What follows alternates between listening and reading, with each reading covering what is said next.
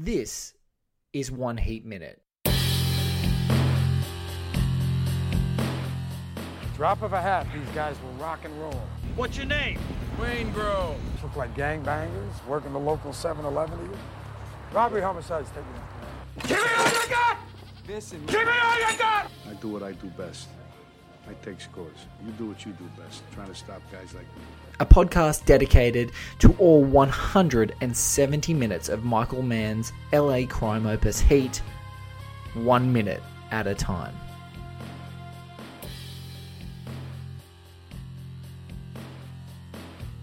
Ladies and gentlemen, welcome back to One Heat Minute. I'm your host, Blake Howard, and joining me today is uh, a film writer, a TV writer and producer, uh, and one of my dear friends and a great yammerer on about classic movies and just movies in general. And I wanted her on the show desperately, mainly because we're good at nattering about films. Um, her name is Lisa Maloof. Lisa, thank you so much for being part of One Heat Minute. Thank you for having me. I'm so excited. Looking forward to this. Great fun. So, Lisa, what I've started to do now, right up front, is go like, tell me what your history is with Heat, and what I'm loving. I know the answer to this question already, but tell the li- people listening your history with Heat.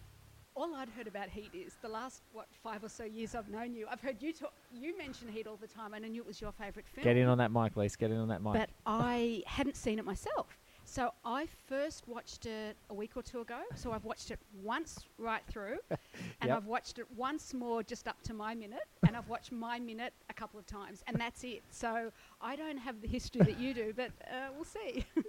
So what what's great about Lisa, and I'm and you're absolutely going to hear it when we dive into this minute, is Lisa's is an obsessive. So when I've told Lisa that we're going to do a couple of minutes of the show, I I know she's gone and watched these minutes thousands of times, and I can't wait to see her perspective and how she's looked at it. But guys, we are at the 53rd minute of heat. And you know what? I'm going to apologize because there is a car crash of heat minutes that are happening around now. We've got lots of guests coming on. If there's a minute double up, I'm sorry in the head office admin of One Heat Minute that it's Blake Howard's fault that there's a double up of minutes. But thank you so much um, to all the guests that have come on, and especially Lisa. So we are at the 53rd minute, and now I've even heard whispers from two different guests of the show that sometimes they say, Blake, the different versions of Heat that are out there, they do not match up and sync up with your minute. So right now on the 170 minute classic theatrical version of Michael Mann's version of Heat. Oh, don't worry, that was my one of my phones going off. Um, on that version of Heat, we are now at exactly 52 minutes, 0 seconds, the 53rd minute of Heat coming up. Um, the freeze frame on the screen right now is at the drive in theatre. We have Val Kilmer in frame, we have Robert De Niro in frame, and Tom Sizemore. Lisa and I are going to watch this minute, then we're going to come back and talk about it with you guys. Hold on to your hats.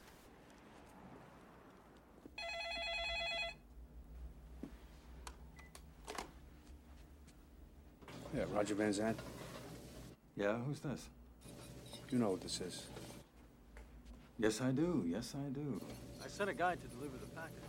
He didn't call. Is everything right? Tell you what, forget the money. What? Forget the money. It's a lot of money. What, what, what are you doing? What do you mean, forget the money? What am I doing? I'm talking to an empty telephone. I don't understand. Because there was a dead man on the other end of this fucking line.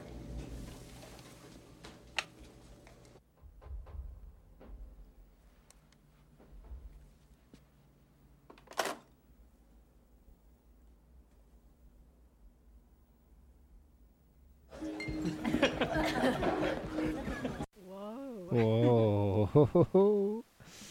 yeah, it's a great minute. It is. It is. I think I'm lucky. I've got a really good minute. And um, ooh, sorry to go behind the curtain here, um, but one of the things that Lisa said to me uh, after only having watched the film once was sort of like, you you weren't sure about Roger Van Zant here. You weren't sure if he actually, based on the way that he played it, you weren't sure if he was actually an accomplice in this uh, in this Well, shooting. watching it first, I just thought clearly in the previous minute we saw how his guy is so outclassed by McCauley's guys, and I just thought if McCauley's got this rep or his gang's got this rep, I'm just so surprised that he would try and double cross him because it's a death wish to do that. And I was like, is he? Yeah, I just thought this is really a scary thing for him to be doing. So he's clearly shitting himself. Absolutely, and y- let's let's go back to the very first frame of this. So the first frame we've just ended, and you know this is where you don't you don't have to worry too much in one heat minute about having to talk uh, forward and back. You can't. It's impossible to talk about the minute you're talking about unless you're talking about the whole film. But we're just ending a pretty furious scene. We're just Lisa and I uh, are, are sort of revisiting just in the last couple of seconds before we get to our minute. Just these last couple of seconds, and so you've got the guys. They're at a they're at an LA drive-in. I'm just going to go to my notes to make sure that I've got the drive-in name. So this is actually in LA. There's a great little website I discovered that's got all the locations of famous movies, and like it Oh. has like a map of LA that has all the I think Heat's I've seen locations. this. And this one is called uh, the Centinela Drive-In, and it's this old little drive-in there. You can see Trejo driving a van. You've got Michael. You've got the whole crew. You've got Neil having inspected this fake satchel of money, and then y- you've got Val holding an assault rifle again, looking fantastic, cutting a cutting a great figure there, and you know, I think in the previous scene with how not serious Neil was in the phone conversation, I think it plagues you a little bit in the sequence we've just seen before because you think, oh, he might not be prepared for what's about to come. This guy's sneaking behind the car. Does he have the whole crew there? Well, exact. And then what what really got me is the, and I'll get to this in a minute, the comp, um, compartmentalization of their lives and the different. So we've just had big shootout here. They're wearing their sort of you know sloppy joes and stuff, and they're clearly you know as cool as they are. They're sweating, and then in two seconds. We're in the we're in the you know back of house at the restaurant in our suits. So they've been showered, they've been a suit change. I love like it's just it's a big jump there. We jump from Centinela Centinela Drive-In, a really cru- you know cruddy in, in their gym clothes as Lisa's calling in their sweats, and we get to this. Look at this disgustingly opulent 90s slash 80s trashy corporate design. Now I want to talk about this design bit. First of all, we've got I'm gonna I'm gonna rouse on Lisa. Get on that mic. Get Okay. on that mic. First of all, we've got Henry Rollins like lurking there, just Yes. being like tall and wide and like- massive. and yeah. just being enormous. But we've got this sort of um, nine, mid '90s art. You know what got me was this this um, sculpture here, yes. this headless sculpture. Now I don't know whether Mann's putting in something here of like you know some sort of um, signs of what's to come. And Yeah. But it's very interesting that Van Zant is has his back to us Yes. and he's in front of that. So first, when I first wa- that first through when I watched it, I noticed this, and I just thought, while he's sort of shitting himself here, he's looking at this headless thing, and I, he's trying to act cool, but I just can't imagine what's going through his head. Yeah, and I think I think the the question I would ask you, and I think of uh, Mann obsessives all over would be saying to you, Lise, if you know Michael Mann, does he seem like the kind of hyperactive, fastidious filmmaker that would put some sort oh, of sign, that sign and detail in there for him? Do you think that that's what it would feel like? I think it would. Yeah, I absolutely think do it too. would. I do too. I- And um, yeah, I just, I really, um, I, l- I just love this this design. Like it's just so these tacky sort of Tacky semi, zebra- zebra. semi an- animal print, and you can just see he's the sort of guy who's probably got his secretary to go out and go and buy some modern art or something. He probably knows nothing about art, no, but he's asked them to design it. He's paid for the spic, you know, LA interior decorator to get this sorted. But um, it's just And Henry, poor Henry Rollins, lurking there in the corner, looking absolutely massive. Mann does love him. He loves that. He loves it. He's a big fan of music, and so Henry Rollins and Tone Loc are in this movie, and so he's got sort of both both uh, s- phases of the underground uh, hip hop slash uh, punk world represented. Um, and so there we are. We've got William Fichtner here, great actor.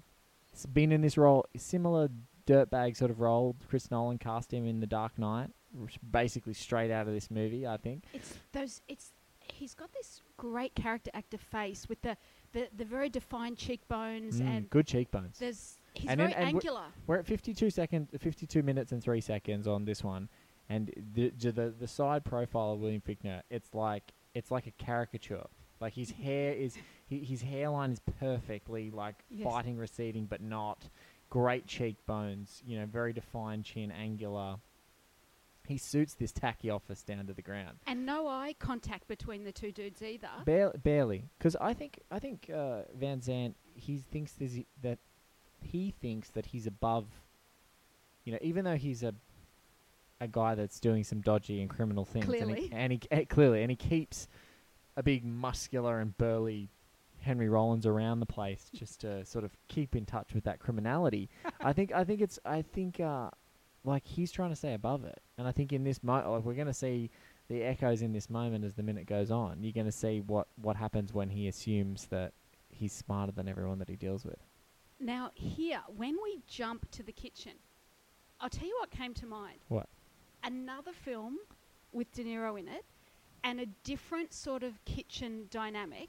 But whenever I see Back of House, I think of Goodfellas and I think Great. of Ray Liotta in that long tracking shot Shut- with uh, Lorraine Bracco going through the whole thing. And what I love is it's completely different. Like in that, he go, you know, he's hi- you know high Yeah, it's the, everyone, ca- it's the Copacabana. giving, giving them, you know, giving them their tips and walking through and being the man. But De Niro is just so cool that he's being the man too, to the extent that, in the opposite to the Goodfellas situation, these dudes in the kitchen are ignoring him. Like clearly they go, oh shit, that guy's in again. We'll just do our work. But all they and, and a bit later in the minute we see these kitchen dudes, and it just, it's just that whole thing about these criminal guys in their spick suits when they're b- when they're you know in the um, compartmentalizing their life when they're in the we're on show and we're being the man situation and they just they can just walk into back, of a restaurant no one blinks an eye No, and also, you know, this is what's so great about this crew as far as running interference. What's great, it's like 52 minutes, 9 seconds, and it comes in. And you've got De Niro here, and you've got Kilmer right in the frame and looking deadly serious and sort of focusing on here.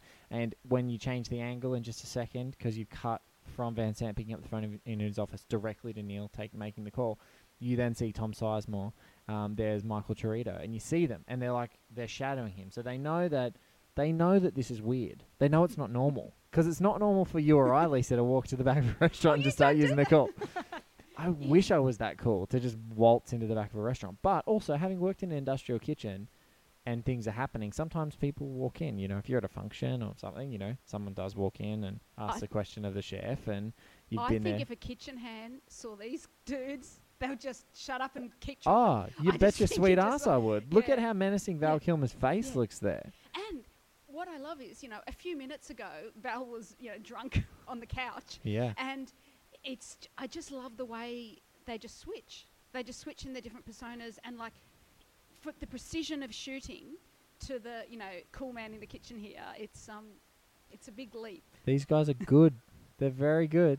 As as as Pacino says, they're good. This crew is good. He starts his phone call. Roger Van Zant. And what do you think about? So there's this great. I, I, I love this in Fichtner's performance, and I think this is this this goes to you know if you hadn't watched it a few times or you you you were kind of weren't really immersed or engrossed in it. It's that original thing where he answers the phone and he's like, "Oh, there's been a hiccup, but he couldn't possibly pin it on me," and he's just being baited here. What's great is like Roger Van Zant, yeah, like, you know, this is Neil McCauley. You know, who, you know, you know who this is. You know who it is. You know who it is. He doesn't have to say it's Neil McCauley. He goes, "You know who this is." He's like, "Oh yeah, cool. It's you. Is everything all right?" And he thinks he's going to get away with saying, "Oh, I sent my guy." You know, Sent like, my guy. Is everything all right?" He didn't call me, and it's like, you know, there's a problem. You know, he knows. You're just clutching at straws. And and what I love is there's a look. So oh, with the mouth. So, the s- mouth? so there's a couple of looks here. I think it's just a perfectly. It's it's some great interplay between the different conversations. So you know, it's you know who this is, and he goes yes, yes, yes, and there's a great 20, 52 minutes, 16 seconds. Val Kilmer has this unbelievable look to Neil. He's paying attention. It's like Val's trying to be in the conversation as well, and he's re- reading his face, and he sees this split second when Van Zant starts to go, oh no, no, I'm sorry, is everything all right? And you can see Hugh Benny smart enough behind him, Henry Rollins, as we're still rolling, 52 minutes, 21 seconds. Henry Rollins is smart enough to be closing the the door. and the hands on the hip too. Before he had his hands down, it's like so. There's this some tension here. Yeah. There's something. Is everything all right? And then what's just wonderful, still sort of cocky. That uh, you know, William Fichtner here, his face is quite cocky. He's thinking, oh, th- these guys aren't going to know it's me. I'm going to act super casual. Then this is what's great. There's there's a couple of scenes in this movie where De Niro's face is slightly obscured, and it's obscuring a massive smile. One of them is when he's shooting Vincent and his crew from up on like a crane at the shipyard, and he's taking photos with the telephoto lens. When he's Right, yeah. finally dis- he's he's spotted the heat round the corner, he's captured them. But this scene, 52 minutes 25 seconds, he's just smiling.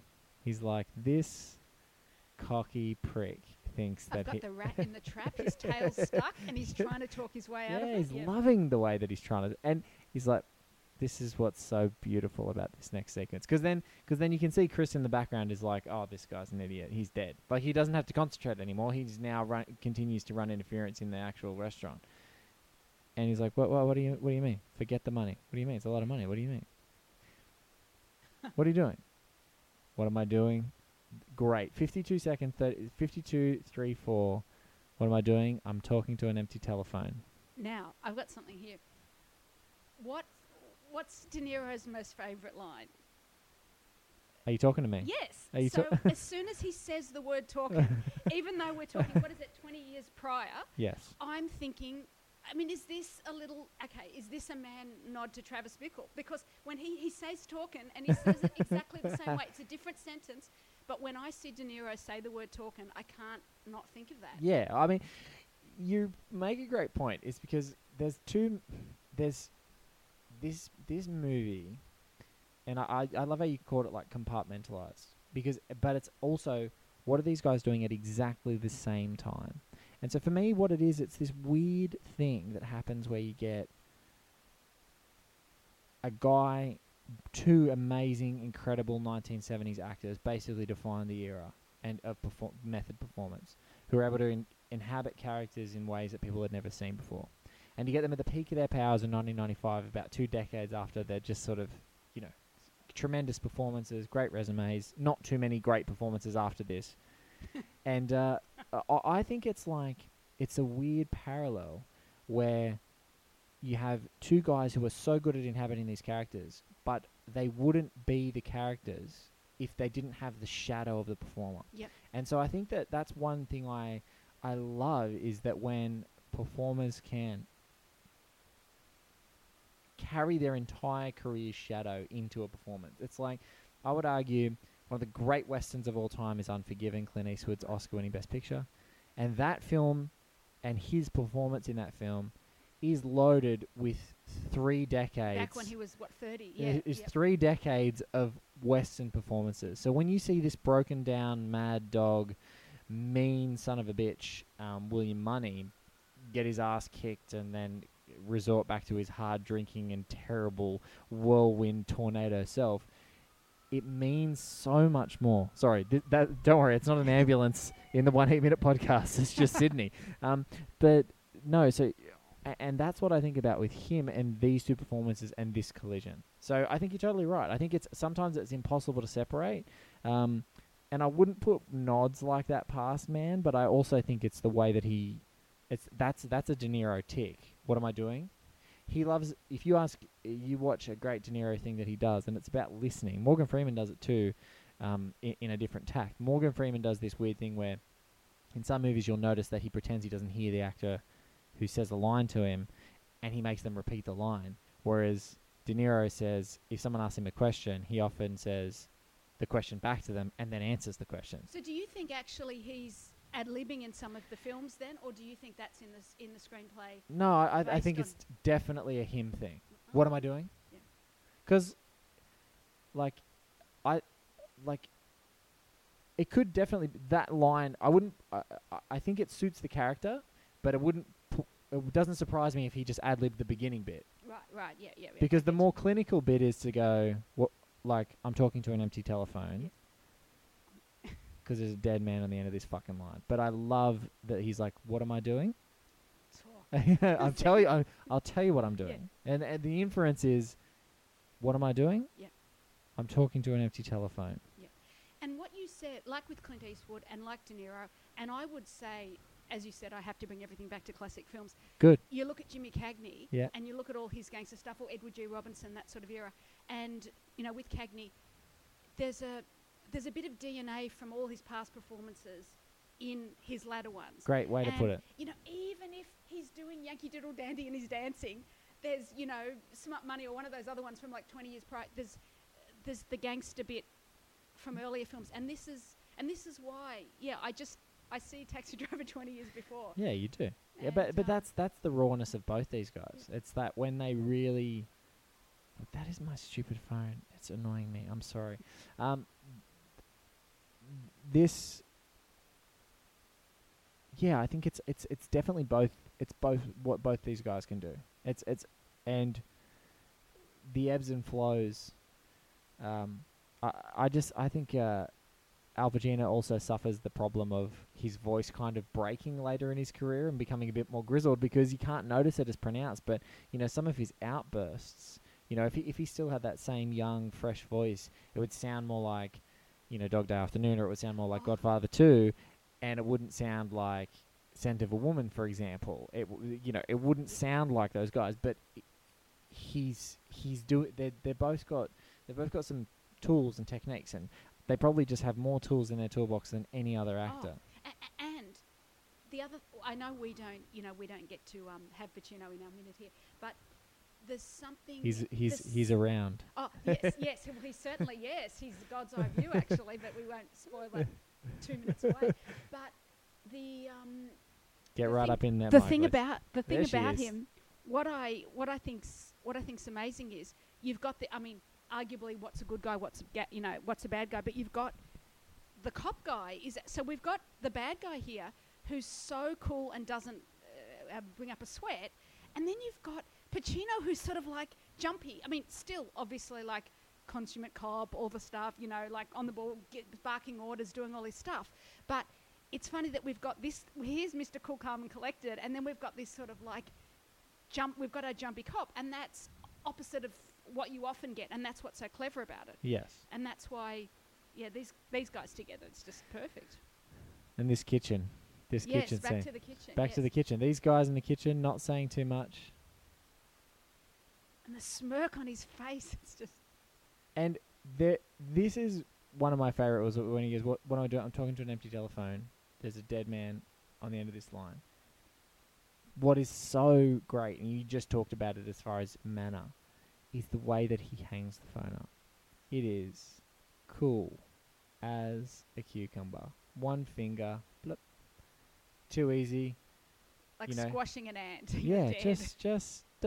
It's not. There's no slamming.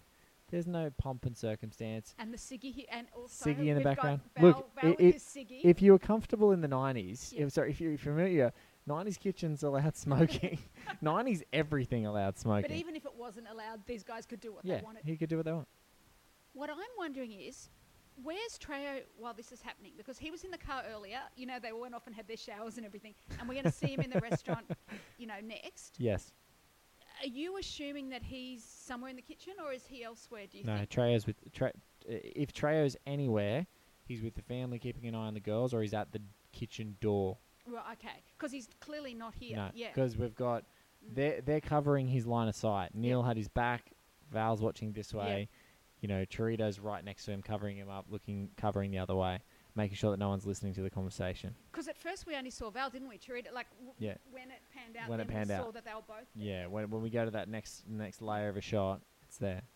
And then there's to see from sweats to suits. Look at the and if and also look at Val's ponytail. It's all slicked back. It It's was beautiful. in the shootout. It's- He's he's put the Brylcreem on. It's all cool. It's beautiful. And then this is where 52 minutes 47 seconds. William Fichtner, he his face dies a thousand deaths oh yes. Oh yes. in this sequence. Just his lip. There's a slight. There's just this sort of semi quiver. He's trying to be cool, but he knows he's a dead man. and it's this is such a superb um and it's they've done it with him in this film he's got that beauty he, he is an angular dude you know Yes. even in the beginning of the scene he's shot to be angular the the uh, the the lighting is really pronouncing jaw cheekbones features and and he doesn't the cut of his suit, even. Is cut of his suit is yes. nice. He Mm. doesn't look sallow or anything like that. But when when you look at this sequence, it's like it's being lit from maybe a really harsh like street light out the door or just one remaining you know halogen light, and he looks, you know, skeletal in this Mm. just second in this frame. So you've got this big, strong, like dark presence of Henry Rollins, and his, you know, very sort of military-looking cut in the background, and you've got this guy who just looks a picture of weakness right now, where he's been so confident and cocky and barely make eye contact, and when you stare into his eyes, 52 minutes and 47 seconds, it looks like his soul has just been crushed. And speaking of the eyes, in the production design here, he has a beautiful colour of eye. It's sort of a, a bluey green. It's a very interesting colour. Yes. He has lovely eyes. Now, the wall Yeah, matches it's green. his eye colour. Yeah, it is. And, And, I, and, and, and, his suit, his suit collar there at the bottom too, is like the suit collar, m- bringing out his eye color, the green of the wall. Yeah, it's like it's like just as a production design still, that's Yeah. a beautiful shot. The color, the, and, and I'm sure that's not coincidental. I'm, not, I'm sure Mann and the production designer had all this. You know, it's it really beautiful because mm-hmm. he's got very piercing eyes. And- yeah, And if you compare, Henry Rollins got these big black eye, very dark eyes. yes, And even in this shot, he's a little sort of almost out of focus. So there's a big distinction here. yeah. There's a nice contrast, and so this is the other reminder, guys. Dante Spinotti is the cinematographer behind Heat. He's been a cinematographer for many years and done a stack of films with Michael Mann, but in two, in you know, within a couple of years, he was a cinematographer for Heat in 1995, and then went and did LA Confidential with Curtis Hanson in Oh. 1997. So a stunning cinematographer, um, and two different, very different LAs, but um, you know, very Spinotti, both of them, just beautiful, classical-looking LA. And so we've only got about 13 seconds left, and it's like, in these 13 seconds, William Fichtner And look.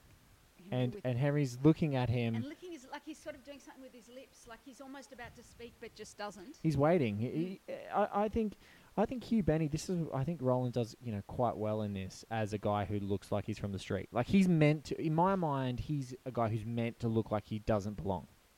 He's trying. He's the mu- well, he's like the hired. mu- I see He's him the as muscle. the hired muscle. Absolutely. And he's just yeah. He's the muscle. He's trying to make it. But what I love here is like he's waiting because he he's probably seen Fichtner try this on before with other people, Who aren't as smart as McCauley, and he's outclassed or who himself. aren't as deadly. Yeah, yes, and he's outclassed himself, and he's oh shit, what have I done? What have I done? Yes, and he comes around, and, and, this look, this is look. where, just yeah, I love it. And he's mouth, he does these things with his mouth, where it's sort of not properly open, just uh, half a thing. poise. open. He's thinking. It's Mm. like I'm about to ask a question, and the look that I get, 52 minutes, 55 seconds. The look that I, w- w- what I read into this look is, what the fuck have you gotten me into? and I think he's looking directly at Henry Rollins there, going, "What have you gotten me into? How is this even possible that we've gotten into this situation?" And just And then what makes our minute here so great is we've got what four or five seconds left. yes, And then what we're about to go to, i again, completely different. I mean, we're meters away from where we were in the kitchen. yes. But look where we look at this different Yeah. situation. And these here. guys have come out of Happy the kitchen. families. Happy families. Three seconds. Kids. Kids at the table. Two kids. Beautiful Michael Cherittos. Two kids. His wife Elaine is with him. Oh, that's lovely. You've got Flower, the, they've got table number one or whatever. it- You know, they've got the flowers on the table. Yeah. They've got the big. Ra- everyone else is squished. Every other patron is Is all squished at the bar. These guys have the big table and just and all we see for our last second is uh, McCauley bring his cup. Now again, I don't know if it's coffee or tea. What do you think he's drinking here? Uh, it looks I don't like think a. it's hard liquor. I think it's coffee or tea. No, it is definitely Chinese tea. It looks like a Chinese restaurant, um, just based on the kitchen hands alone. Oh yes. Um, and they've got like a nice round table. You know, looks ideal Lazy for an lazy Susan. Susan right in the middle. Um, so yeah, he's sipping tea. and the dainty, you know, like I know Little it doesn't cup. have the actual. That's why I think it's. That's why I think it's Chinese tea. It's just this nice little, you know, delicious tea morsel. You know, helping that appetite get get uh, get that food through. But and no, I like what you said about when you're thinking what's happening concurrently in you know in this universe of this film at this same moment what's happening. So uh, uh, some minutes have passed since the kitchen and you know the wives have, and kids have come to the table, and what we don't see.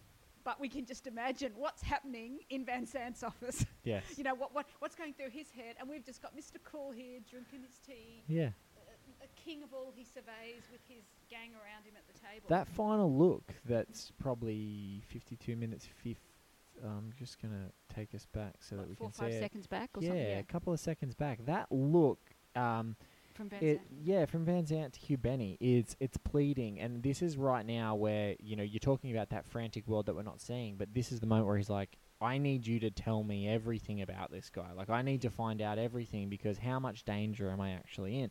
And so, you know, it's it's in that moment he's happy to walk out, but Neil has distilled such fear in him that he knows And yes, and I think Van Zant's hoping against hope that dead man's a figure of speech and this guy's really not, you know, and it's like, okay, break it to me. D- does this guy have a trail of bodies behind him? Like, how scary is this? And um, yeah, I he's about to find out that he's pretty oh, scary. Oh yeah, oh yeah. But scary guys like dinner with their wives. Well, yes, yes. So, but uh, also in this universe, in the sequencing of time, we, before Neil has set this up, only one day, he's also made sure that Charlene is going to be at this dinner.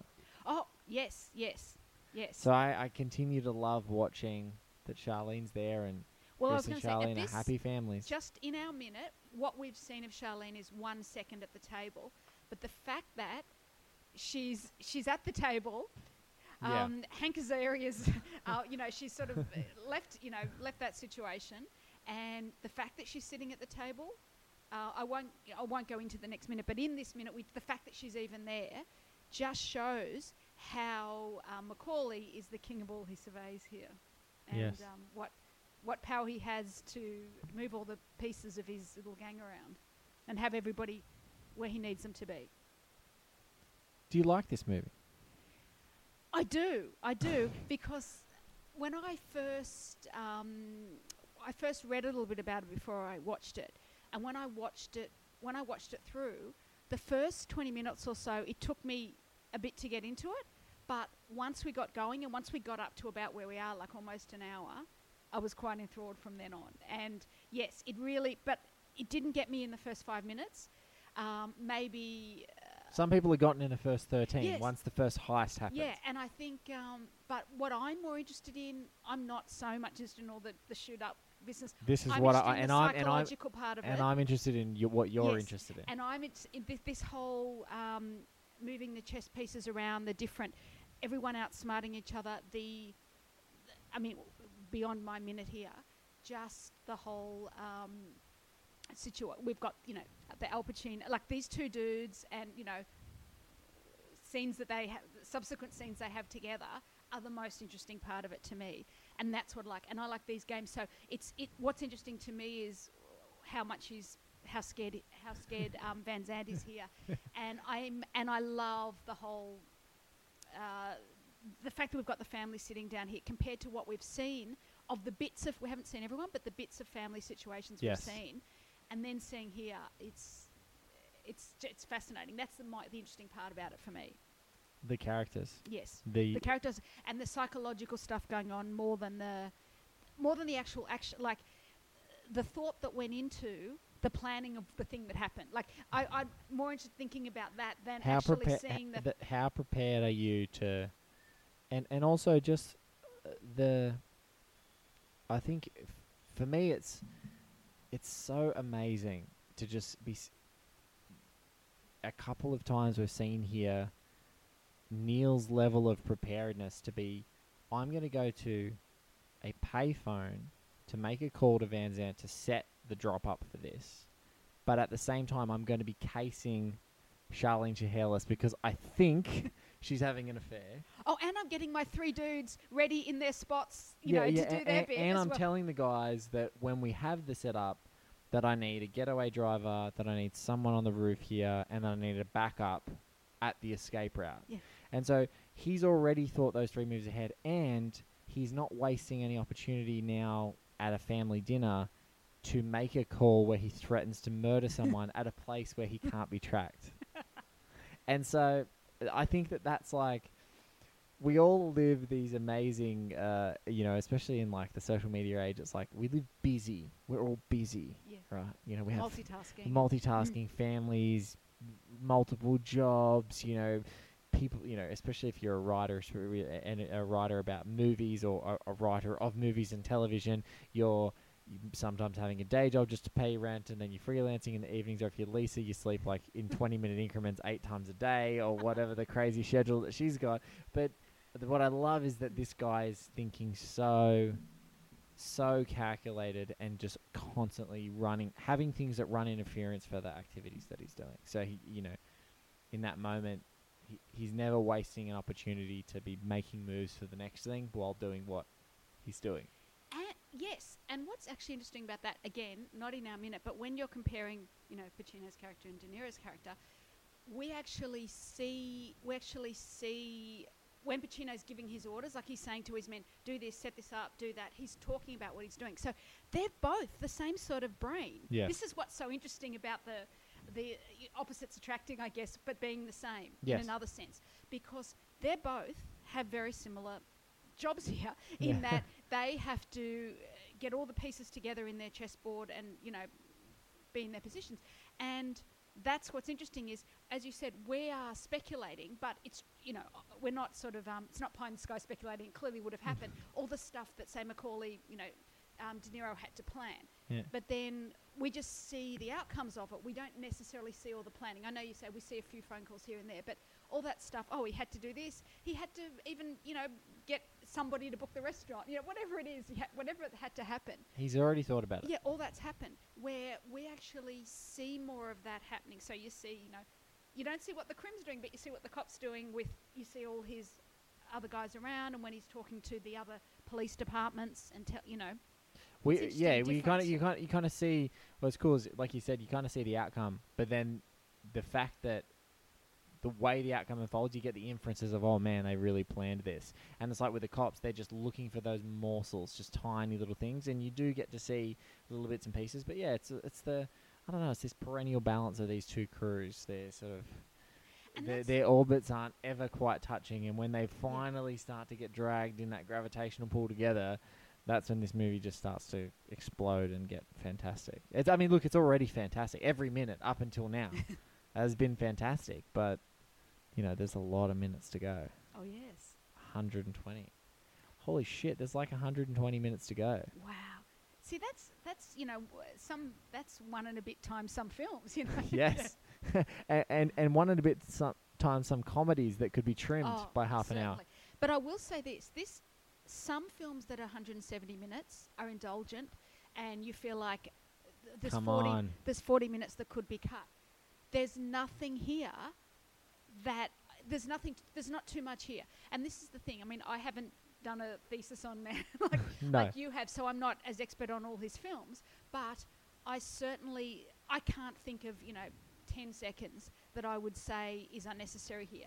Every little every little detail is uh, either telegraphing something, but not in an obvious way. It's just setting up all the pieces Just- to see this whole universe of how it needs to be, and yeah, it feels lean, even though it's two and a whatever hours. That's Yeah, because I, I, I also some, sometimes get stunned just sitting here talking about it and going, God, we've done so much and we're still so, like, it still feels like you're catching your breath, or maybe this is where you, you know, because it seems like they're so far away and it seems like the possibilities of them actually colliding are so far. And it's literally in the forthcoming minutes that you're like, oh, they are on each other's tail. Oh, this is gonna get there's a lot exciting. of there's a lot of lot of setup happening, and as I think you know, um, we talked about earlier be, before we recorded about just how many speaking characters there are. There's a lot going on yes. in those in those initial in you know first 40 minutes, yes. and uh, but yeah, as I said, nothing nothing unnecessary, no sort of overindulgent. And Lisa, you don't like violent films. I know. Well, this is the. I know. I don't.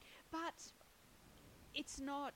It's not over. I mean, I know there's a. You know, there's a few. Uh, look, the the stuff with the bonds earlier on, the first. Yes. Uh, you know that. That's pretty disturbing. And that was. I mean, you know, the whole they And can't hear because there's blood in their ears. That was very. That was quite upsetting. And it's played to be disturbing. Mm.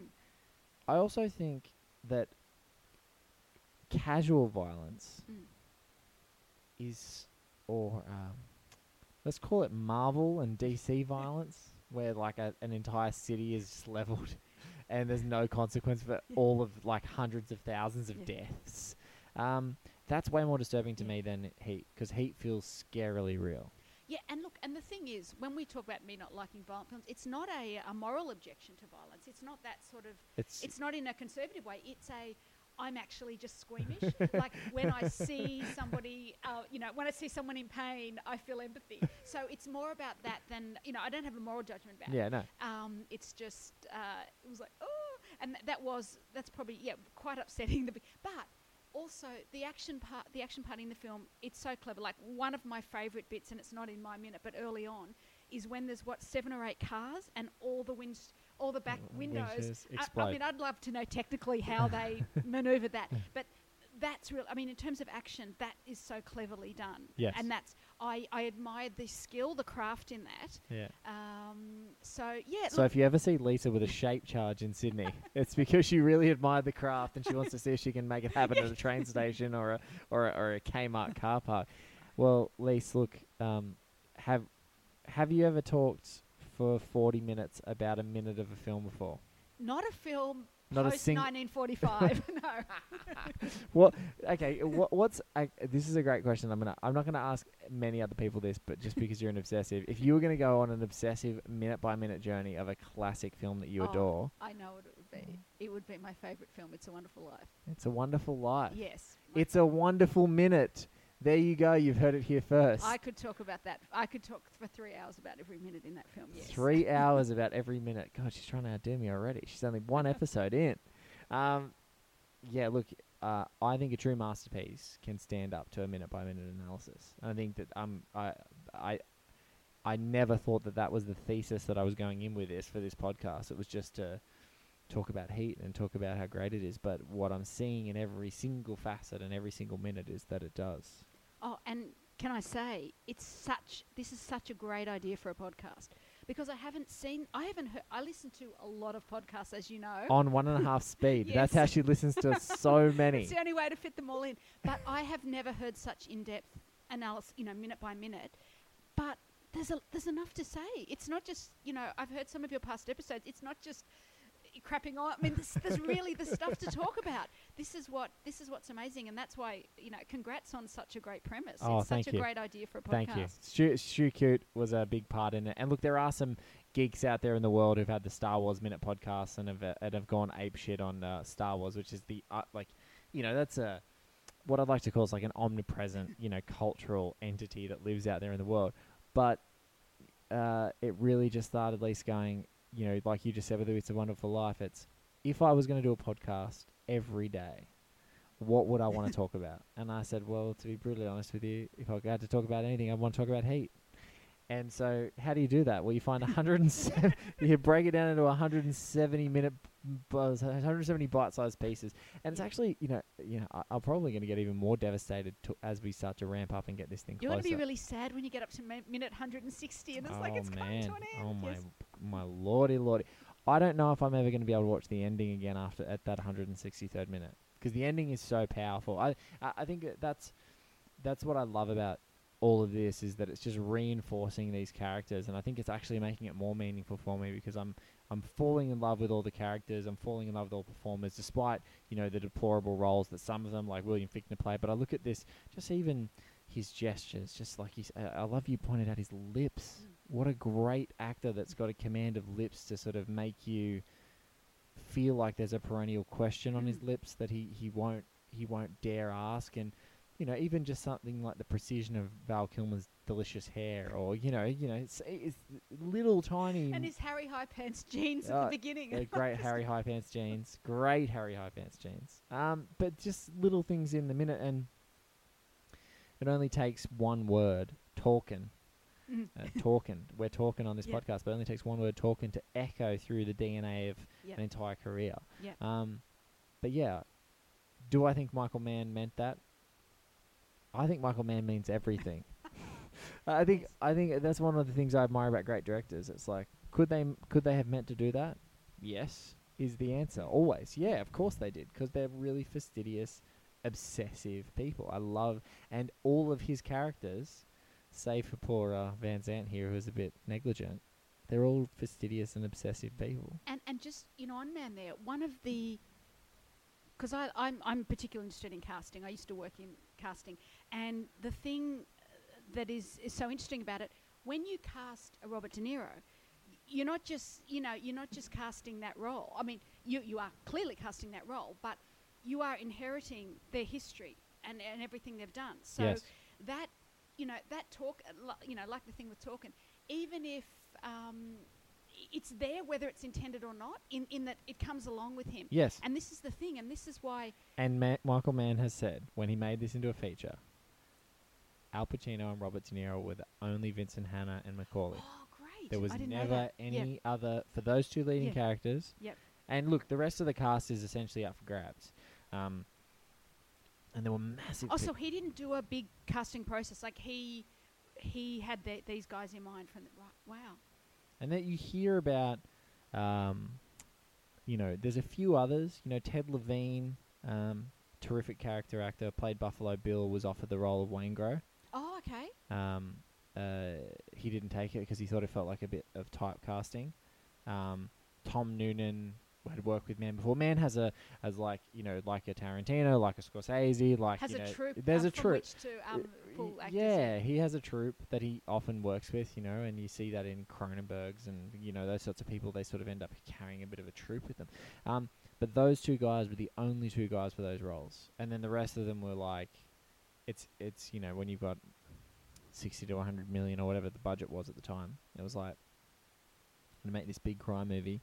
I've got these two massive actors. And then Mann just had his pick of the litter after that. It was like, okay, cool, Val Kilmer. We've got to wait till he finishes Batman. Oh, yep, Ashley Judd, she's great. Yep, cool. Brenneman. Well, that actually with Val, that was the thing I was thinking. This is a relatively small role for the Mm. stature that he had at that time.